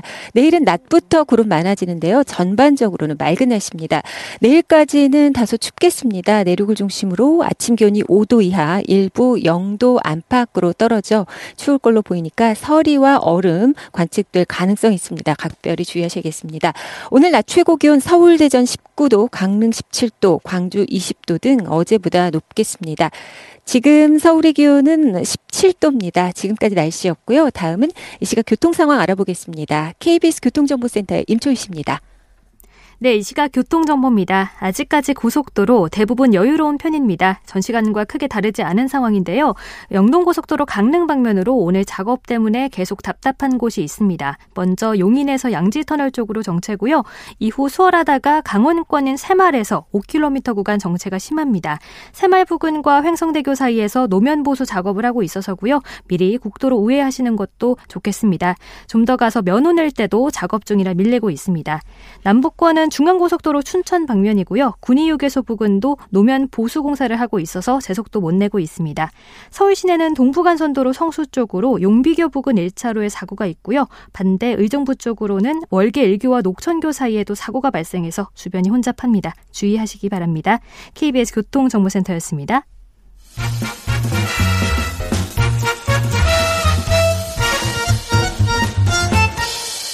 오태훈의 시사 본부 이제 보니 서럽게 걸어왔던 그 길에 언제 함께했던 어머니의 손길이 때로는 등불이 되고 평온한 집이 돼서 나를 보듬고 계셨습니다. 이 이름이 어머니셨습니다.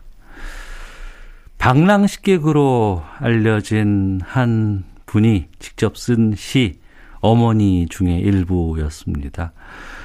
어, 이 마음이 고스란히 담겨 있는 영화가 있습니다. 다큐 영화인데요. 밥정. 지금도 영화관에서 만날 수가 있습니다.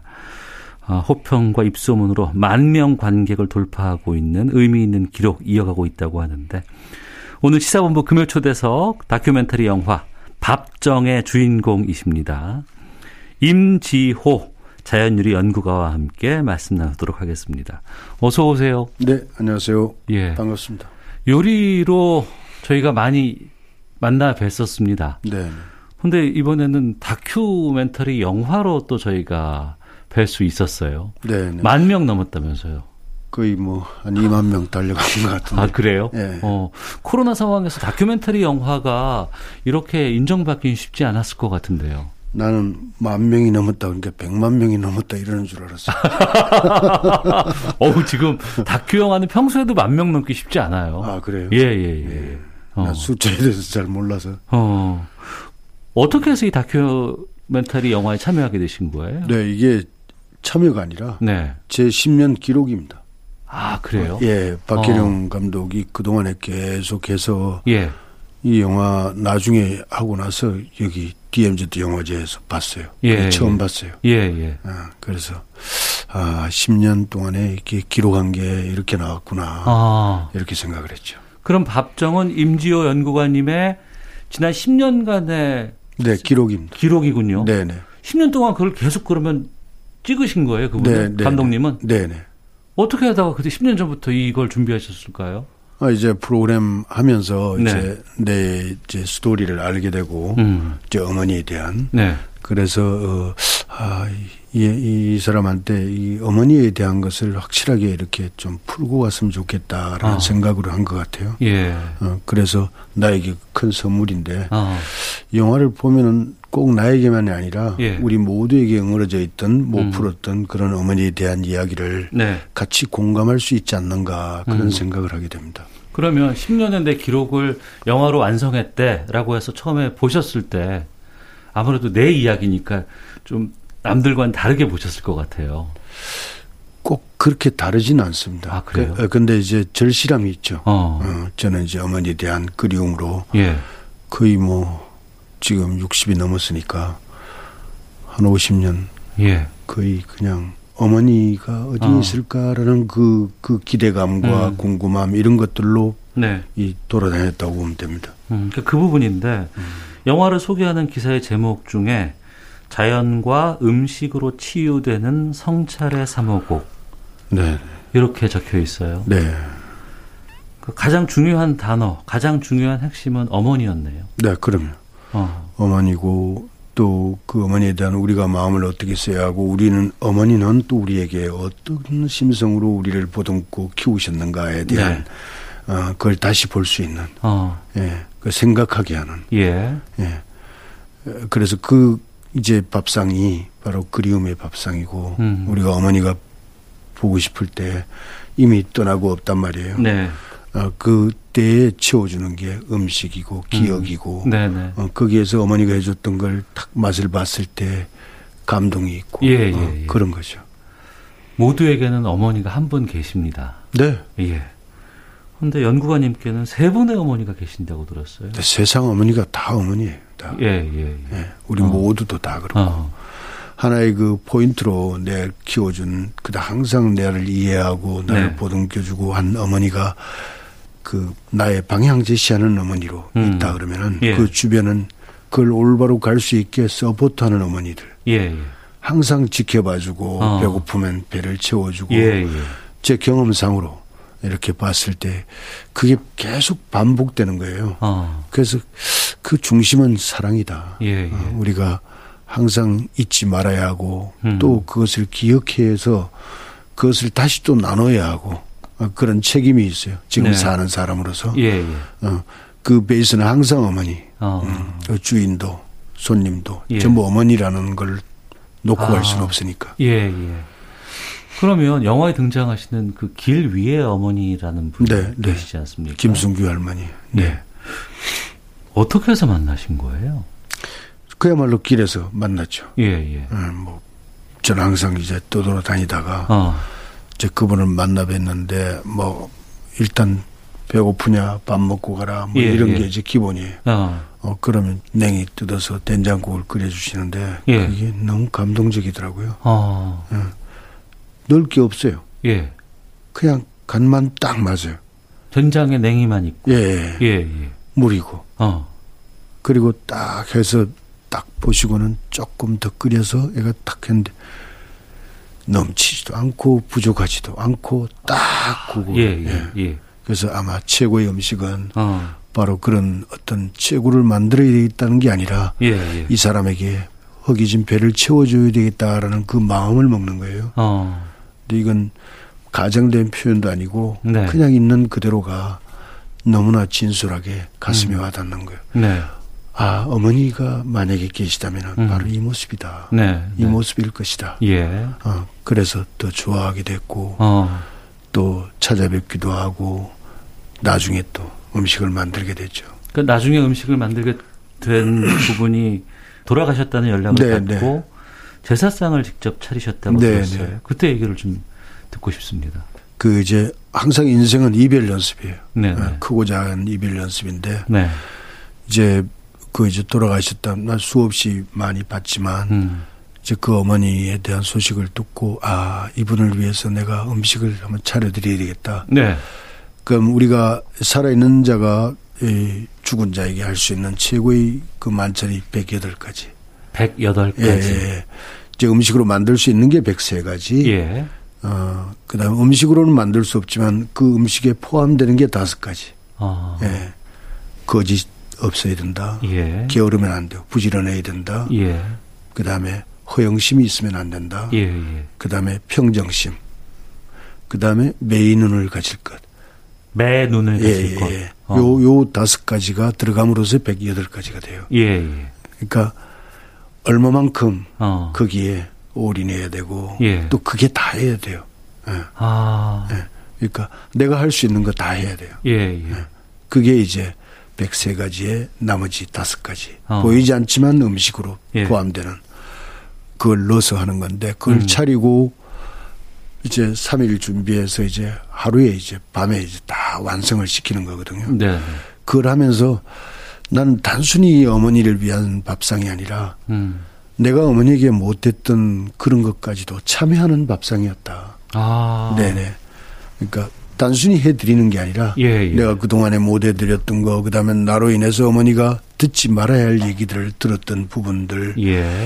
또 어머니가 생각하는 거에 부합하지 못했던 부분들까지도 아, 예, 예. 용서를 구하고 참여하는 그런 바로 이 상이 바로 이 제사상이었다. 아. 그래서 이 상에는 초대장이 없습니다. 예. 그 항상 제사를 지내면은 그 지방 예, 예 지방을 예, 모시잖아요. 예. 근데 이건 지방이 없고 음. 세 분의 어머니로 출발을 하지만 세상의 모든 어머니와 함께 나눈다라는 큰 의미로 이렇게 나눔의 밥상이에요. 네. 네. 그거를 하고 나서 되게 좋았습니다. 예. 그러고 보니까 뭐 만난 음식을 먹을 때라든가 아니면 어디서 귀한 음식 재료를 봤을 때 네. 저거 고인께서 참 좋아하시던 것인데라는 생각들 참 많이 하거든요. 아, 그럼요. 예. 그러니까 네. 단순히 음, 음식이 무언가를 먹고 배를 채우는 것도 있지만 추억이라든가 또 그분을 기억했을 때 다른 사람은 그 기억을 못 내지만 그분이 주신 음식이라든가 이런 걸 맛보고 나면은 어 이건 우리 어머니 음식인데라는 그런 게 통하는 게 있는 것 같아요. 네, 그럼요. 그 모두가 다 생각하는 건 애달고 예, 예, 그립고 예. 이런 건 어. 모두가 다 공유하는 문제인데 예. 이제 그 부분에서 이 밥정이 이제 시사하고 있는 것은 재료는 어. 어떻게 어떻게 태어나서 어떻게 가꾸어져서 어떻게 이 밥상으로 와서 나에게 전달되는가라는 예. 부분을 생각하게 하고 예. 그다음 그 음식을 만드는 사람들의 기본적인 소양 또 어머니가 우리에게 해줬던 그러한 것들은 무엇을 의미하는가 아. 계산을 하지 않고 어. 그다음에 아무리 줘도 아깝지 않고 음. 또 주고 돌아서도 다시 주고 싶은 예, 예, 예. 그런 어머니의 마음의 표현이고 예. 그것이 담겨 있고 어.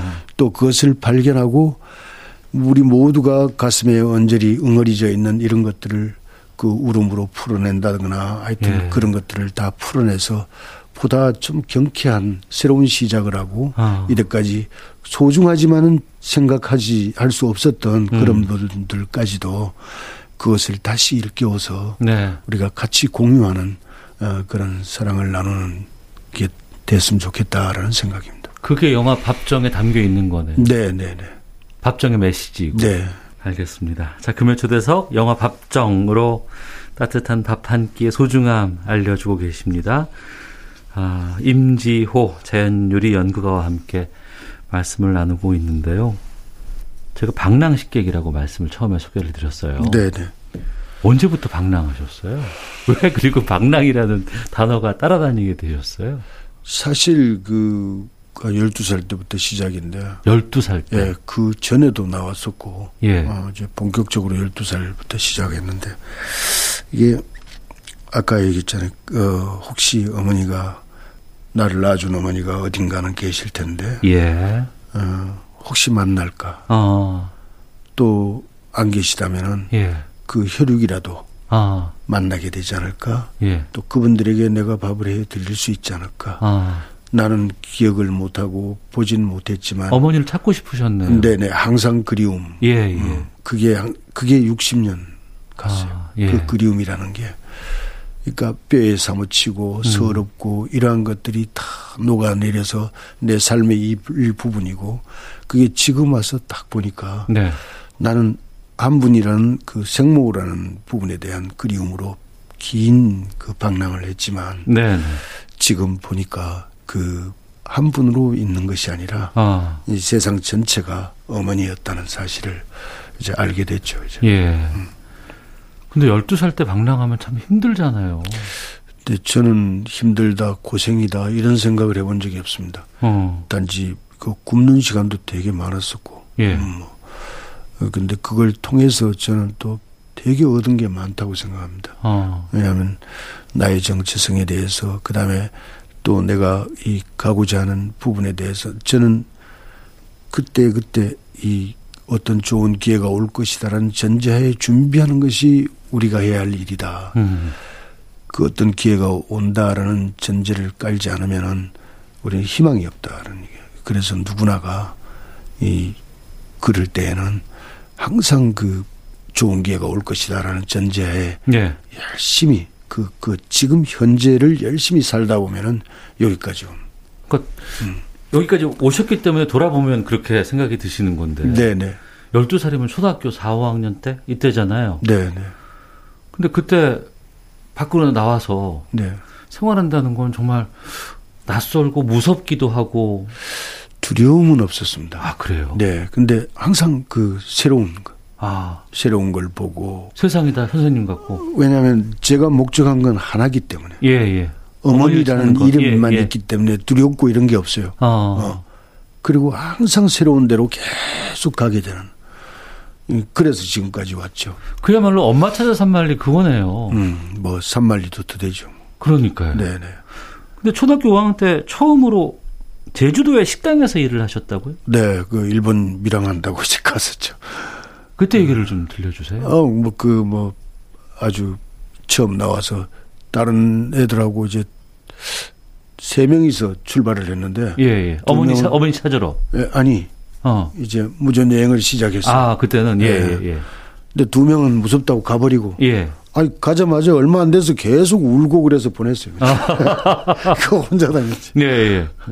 혼자 다녀보니까 정말 생각도 많이 하고, 어.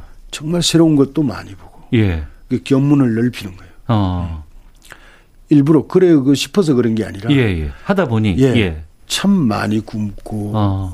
밥이 얼마나 소중한지, 예. 어, 그리고 그때 그때 살아남기 위해서 예. 밥을 얻어 먹어야 하고 어. 뭐든지 주워 먹어야 하고 예. 이러한 과정들을 통해서 나의 성숙. 음. 어, 난 너무나 귀하기 때문에 귀하기 크면 안 된다. 어. 거칠게 거칠게 막. 난 귀하니까 아, 아, 오히려 더. 예 네, 네. 예. 뭐 전생에 지인 제가 많아서 그런지 모르지만 그걸 위해서는 세 분의 어머니가 필요하고. 음. 또더 나아가 보니까 세상의 모든 어머니가 나를 향해서 항상 박수 쳐주고 응원해주고 막 예, 이렇게 했다는 얘기예요. 그러니까 고맙지 않은 게 없어요. 네. 다 고마워요. 그럼 그때부터 요리를 자연스럽게 접하게 되셨네요. 네, 의식 조해결할 곳이 식당. 예. 예. 그러니까 이제 자연스럽게 했었고 어. 그때는 이제 내가 살아남는 게 우선이니까. 예, 예. 어, 거기에 절실하게 했었고 스무 살이 탁 넘어서면서 아 이번 인생은 난 이 음식으로서 모든 걸 걸어야 되겠다. 음. 이렇게 시작하고 달려갔죠. 그러니까 음식에 모든 걸 걸어야겠다라고 생각하시면 내 인생이란. 예. 네. 그러니까 커다란 어떤 요리를 할 수 있는 식당을 뭐 갖고 있는 데거나 아니면 요리로서 유명한 어떤 요리사가 된다거나 다양한 길이 있을 수 있을 텐데 저는 유명한 집을 찾아 나서지도 않았을 뿐더러 예, 예. 일반 대중의 김치찌개집, 라면집 뭐 하여튼 그 경양식집 뭐 다 했습니다. 어. 중국집에서부터 예. 다 했는데 그 다양성, 어. 그 많은 걸 보고 예. 그게 모자라서 또 다시 또 유명한 음식집이 모여 있는 데서 연탄 배달을 또 한 8년 했거든요. 아, 그러셨어요? 각 주방을 또 섬세하게 보고 음. 사람들을 보고 거기에 네. 나오는 음식들을 보고 그러니까 훈련과 이 견문을 넓히는 거는 내 인생에 아직도 그 마찬가지예요. 그걸 일반 사람들은 그걸 방랑이니 어쩌니 그러는데 예. 그게 아니라 나의 공부하는 방식이요. 그러니까 그 방식인데 네네. 우리가 요리도 한우물을 파야 된다라는 얘기들 많이 네, 하잖아요. 네네. 그러니까 이 뭐 양식이건 중식이건 일식이건 한식이건 네. 어떤 곳에 대가가 되기 위해서는 그것만 정말 깊게 파야 된다라고 얘기를 하는데 그게 아니고 다양한 것들을 다 하시면서도 또 다른 걸 또 시도를 하시고 이런 부분이 그 모든 게 하나입니다. 아. 네. 음식이라는 그걸로 예, 예. 다 귀결이 됩니다. 예, 방식이 다르고 아, 문화가 예, 예. 다르고 예, 이렇지만 예. 생명을 살리고 그 생명을 보살피는 음식이라는 기본적인 목적은 같고 아. 그 장르가 다양하게 펼쳐졌어요. 그렇죠. 장르일 뿐이죠. 네, 네, 네. 예, 예, 그러니까 음식이라는 가장 기본적인 거는 아. 불, 예. 물, 그다음에 재료 아. 이렇게 그다음에 사람이 되는 거. 그래서 자연 요리 연구가로 활동을 하게 되시는 거군요. 네. 알겠습니다. 그래서 그런가 윤지호님께서 만들어 놓은 어떤 요리들 또 네. 그리고 데코 꾸며 놓은 네. 그것을 화면으로 보잖아요. 네. 그러면 어, 낯설고 좀 생소하고 하지만 그게 어 어디서 무언가 봤던 그림 같은 느낌이 참 많이 들었거든요. 그게 자연이 주는 건요. 예. 인위적으로 만들기 아니기 때문에 예, 예. 실증이 예. 나지 않습니다. 어. 그리고 심층적으로 바라보면은 예. 엄청난 것들을 내재하고 있어요. 예. 사람들이 그냥 이렇게 흘러가잖아요. 예.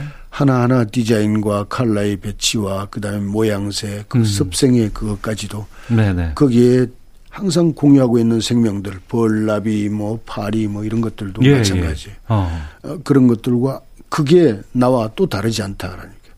내가 저 하나의 야생화가 됐을 때 예. 또 수많은 것이 얻으러 올 테고 어. 나 또한 줄 수 있으면은 가져갈 테고 예. 공짜는 없다는 거죠. 어. 그 꽃은 꽃가루와 이 서로 이렇게 접목을 시키고 자기가 움직일 수는 없지만 예, 예. 벌들에 의해서 서로가 교배를 나게 되고 그렇죠. 거기에 종을 번식시키잖아요. 예, 예. 마찬가지로 내가 너무 많이 움직이지 않아도 아. 누군가 왔다 가면은 여기에는 꽃가루와 꿀을 준비해 놨다가 음. 선물로 주는 거예요. 네. 예, 그, 그 노고에.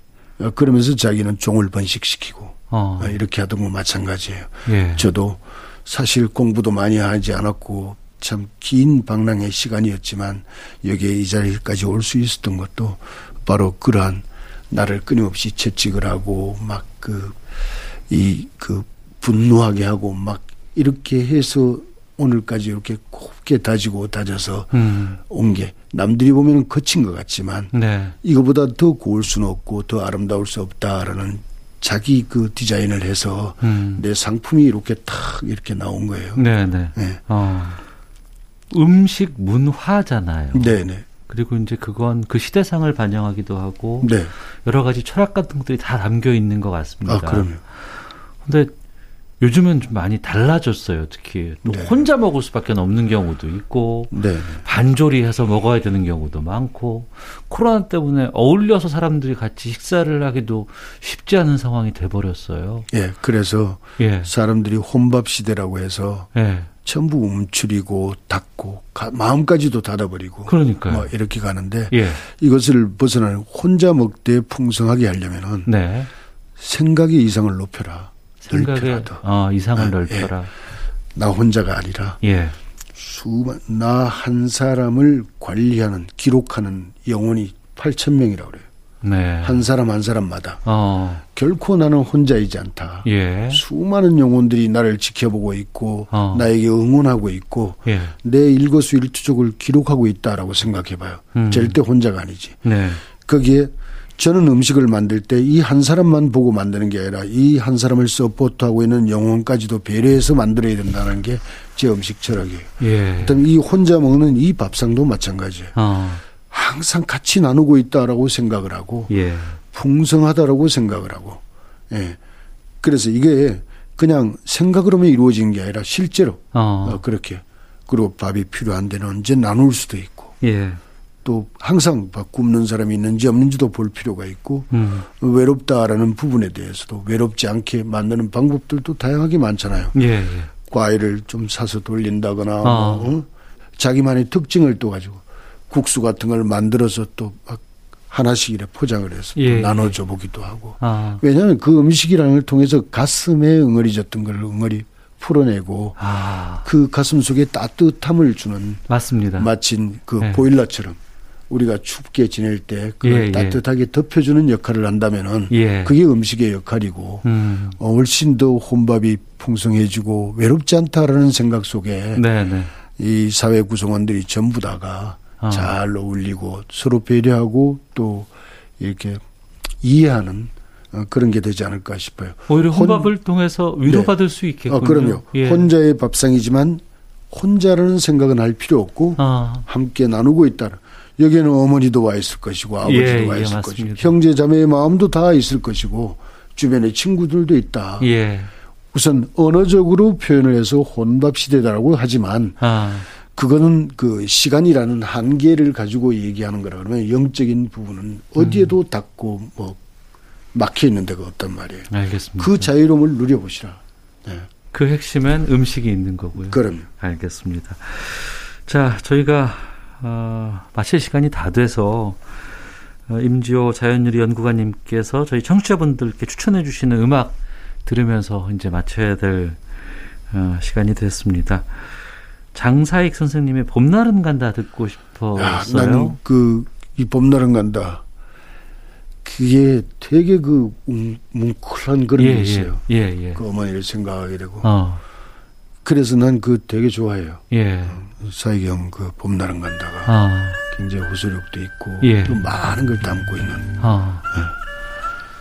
영화 밥정의 느낌과도 상당히 많이 닮아 있다라는 생각이 네, 드네요. 네, 그래가 그, 그 영화에도 불렀는데 안 썼더라고요.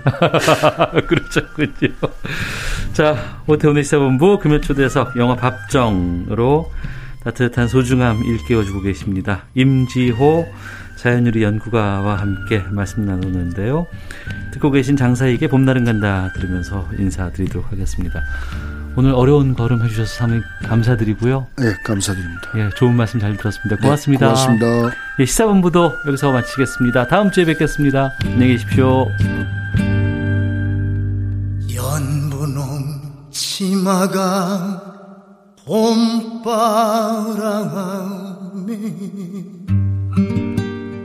휘날리더라